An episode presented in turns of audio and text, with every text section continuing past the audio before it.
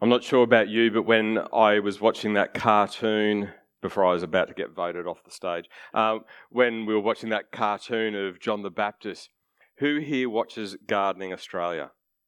Who thought John the Baptist looked a bit like Costa? There's a few of us. All right.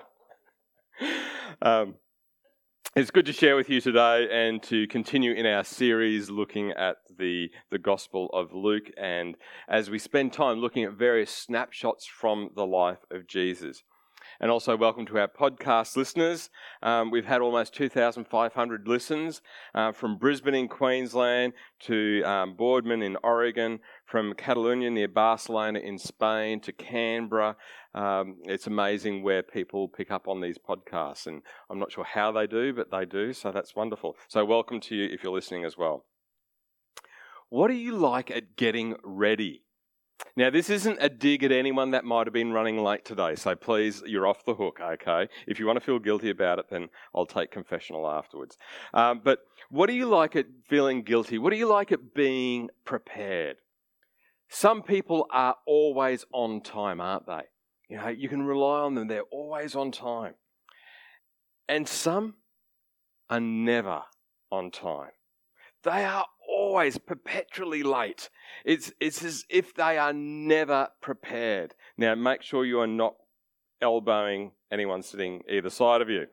Um, according to a report in 2006 by Proudfoot Consulting, um, lateness of CEOs costs the US economy around $90 billion in lost productivity. People who wait for others often feel that the lateness is a display of a mark of disrespect, out of a lack of um, consideration. Now, studies have found that not being ready can come as a result of trying to do too many things all at once, wanting to multitask. And oh, I can just fit this in and I can just do this and this at the same time and, and that sort of thing. And as a result of it, it can have them running late. Or they're not able to picture in their mind how long a task will actually take. Have you ever done that? What will you need to complete a task? You know, we have some tradesmen coming into the office on Tuesday morning at 7:30 and I'm going to be meeting them here. And so I'm wanting to make sure that as we um, have Monday in the office that we need to, because we're reconfiguring um, an entrance and, and changing around some office doors and that sort of thing. And I'm wanting to make sure that everything is ready for their arrival. I'm wanting to prepare a way for them because at 7:30 I want to be able to walk in and know that it's all there ready to go rather than having to do a mad race around especially when you're paying tradesmen at their rate of pay. If you have your Bibles with you, I invite you to turn to Luke chapter 3. Luke chapter 3. It was around 28, maybe 29 AD when John was called out of the wilderness to get people ready, to help them prepare for the arrival of the Messiah.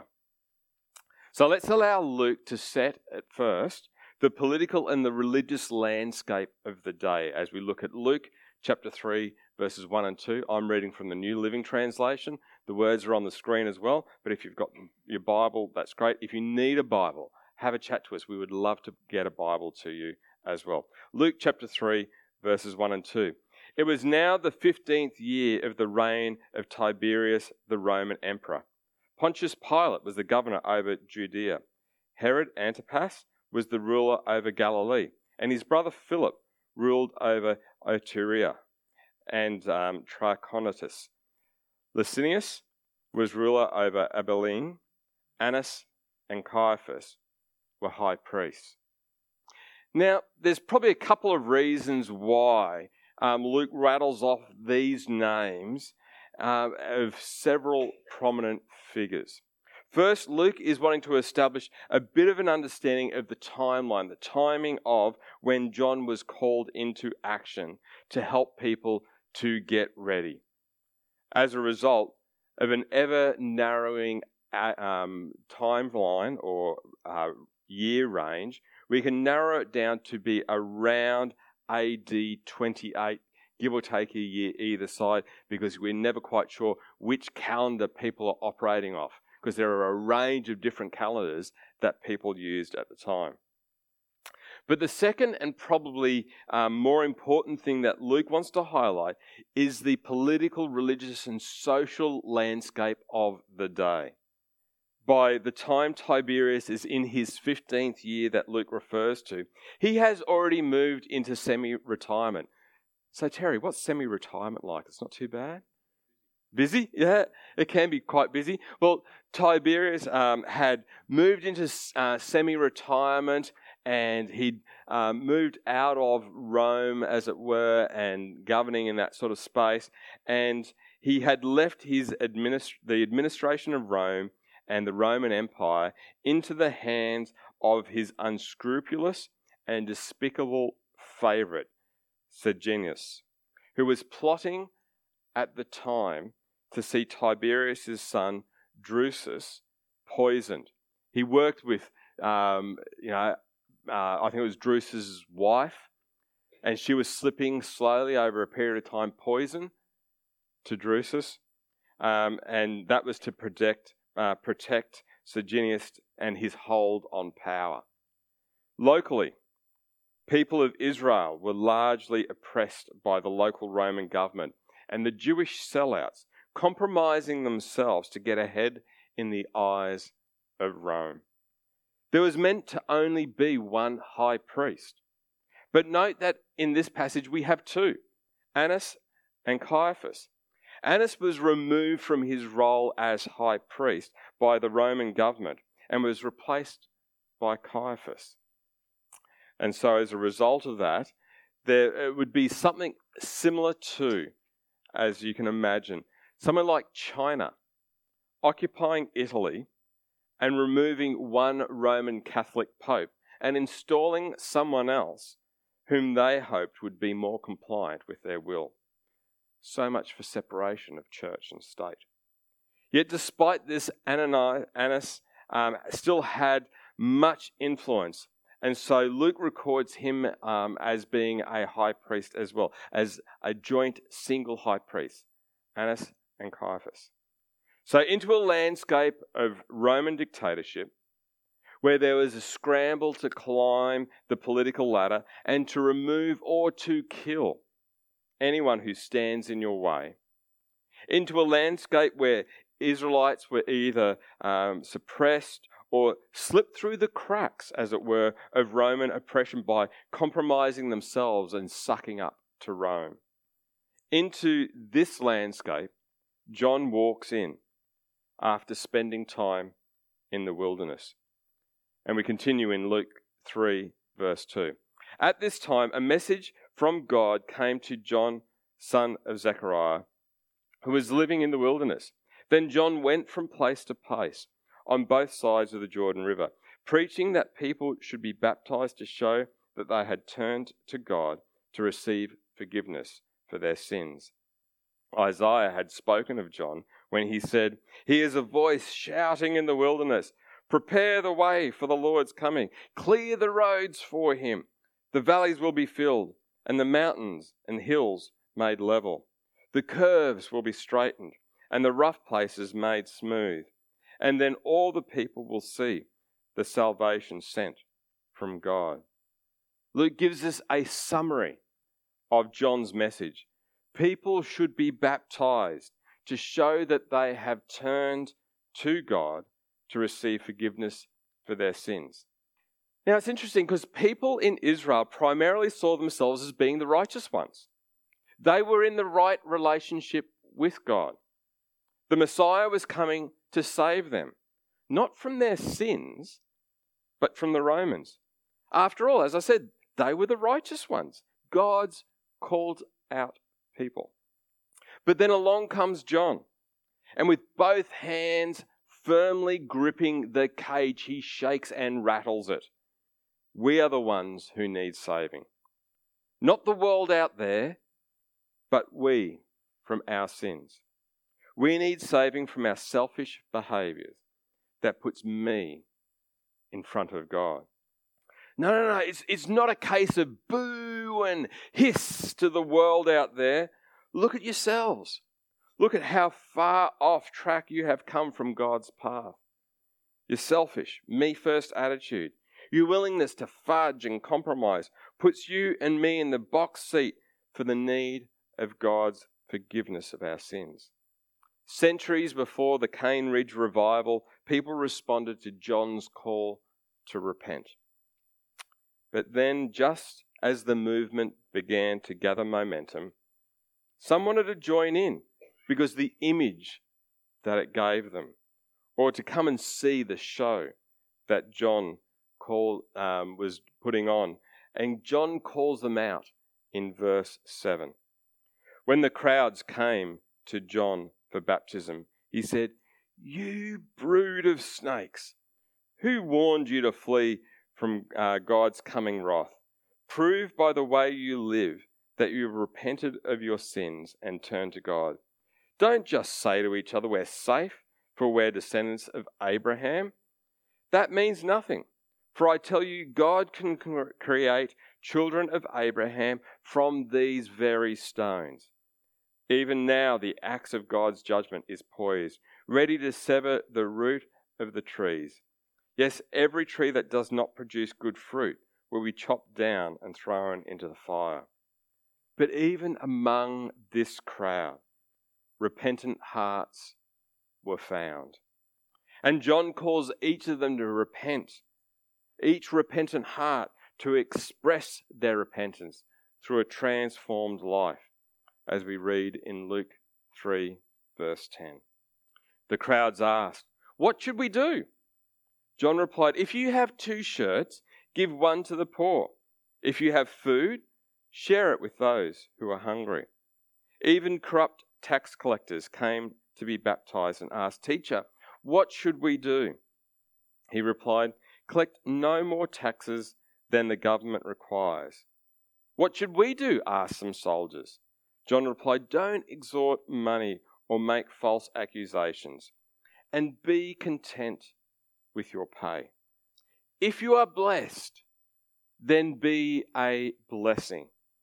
If you have more than you need, then consider those that are in need. It's then really interesting that John doesn't go on to say to these corrupt tax collectors that they should change what they do for a living. Instead, John calls them to have the good news transform what they do for a living and not rip other people off. To the soldiers, these are not soldiers as we would imagine them today, but rather they would fit somewhere on the spectrum between police and local muscle, local thugs that would help get money out of people for either the tax collectors or for themselves. As we've previously acknowledged, so far in this series, Luke talks about a heightening of messianic expectation, about a heightening of the arrival of the Messiah. And with all the activity and all the recognition that there was something different about John, that God was obviously at work in and through him, that made people wonder as we continue to look into Luke's account in chapter 3, verse 15. Everyone was expecting the Messiah to come soon, and they were eager to know whether John might be the Messiah. John answered their questions by saying, I baptize you with water, but someone is coming soon who is greater than I am, so much greater that I'm not even worthy to be his slave and untie the straps of his sandals. But he will baptize you with the Holy Spirit and with fire. He is ready to separate the chaff from the wheat with his winnowing fork. And then he will clean up the threshing floor, gather all the wheat into his barn, but burning the chaff with never ending fire. John used many such warnings as he announced the good news to the people. But John's message wasn't always well received. Around a year later, he was prepared to speak up and speak out about Herod divorcing his wife to marry Herodias, who was being who had been married to his half brother. And we read about that in verse 19 of Luke 3. John also criticized Herod Antipas, the ruler of Galilee, for marrying Herodias, his brother's wife. and for many other wrongs he had done. So Herod put John in prison, adding this to his uh, this uh, adding this sin to his many others. So what about us? What about us today? In what can seem a world away, what do we make out of these verses? At times we can see an echo into the same landscape corruption and rotting in government, political interference, or at times pressure on the church around the world, and it still happens today. We can easily position ourselves and point the finger at the world out there and boo and hiss when we see corruption, oppression, and the encroachment on our freedoms. We who have grown up in the church can at times know church culture better than we actually know God. And we can look to God to bring judgment on the world around us for their shortcomings, all the while forgetting that we are the ones that need saving from our sins. When we look out for our own self interest, when we uh, are in the process of trampling on others to get ahead, when we deny justice to others while crying foul if someone in a hurry cuts in our line, when we, when we fudge the facts to save face, we too need saving from our sins.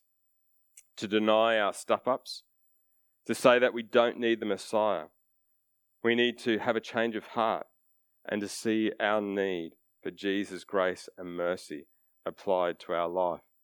We've got a cartoon there. I'm not sure whether you can see the, the bottom caption, but it's a group of people sitting around in a lounge room, and the caption is, Well, I haven't actually died to sin, but I did feel kind of faint once.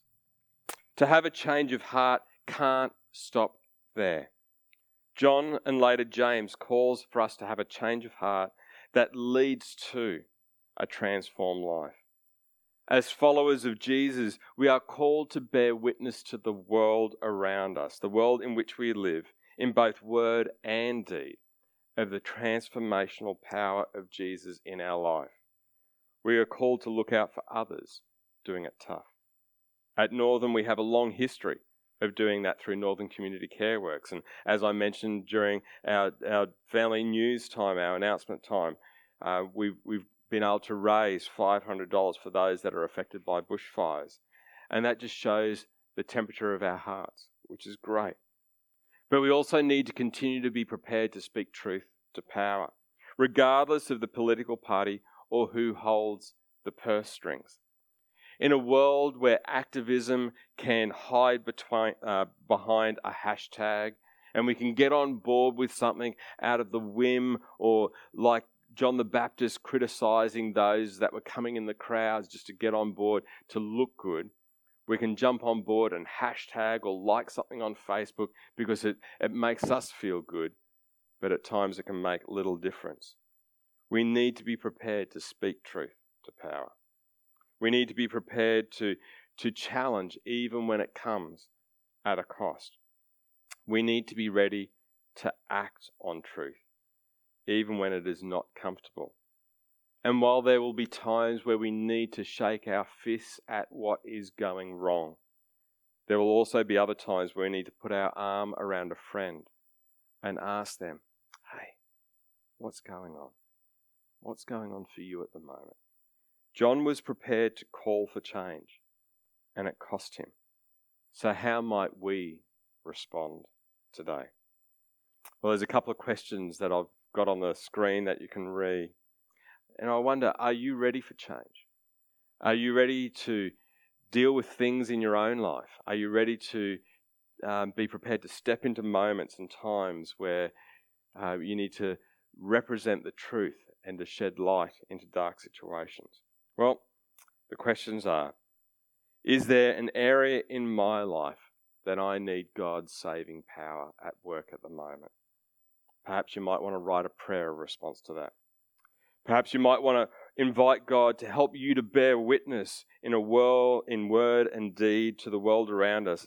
In, in this area, whatever this area of your life might be, it might be at work, it might be with neighbors, it might be with family or friends. that you would bear witness in word and deed to help people see Jesus. Or perhaps you might want to ask the Holy Spirit to help you to speak the truth in dark times, even when it comes at a cost. We're going to have some music played, and as the music's played, I invite you to pull out those response cards and take some time to, to write a prayer of response that God is laying on your heart. It might be from the message, it might be from something else that you've heard today, from Lynn's communion, from the Bible reading, whatever it might be. But yet, let's use this time to respond to the things that God is saying to us today. God bless you.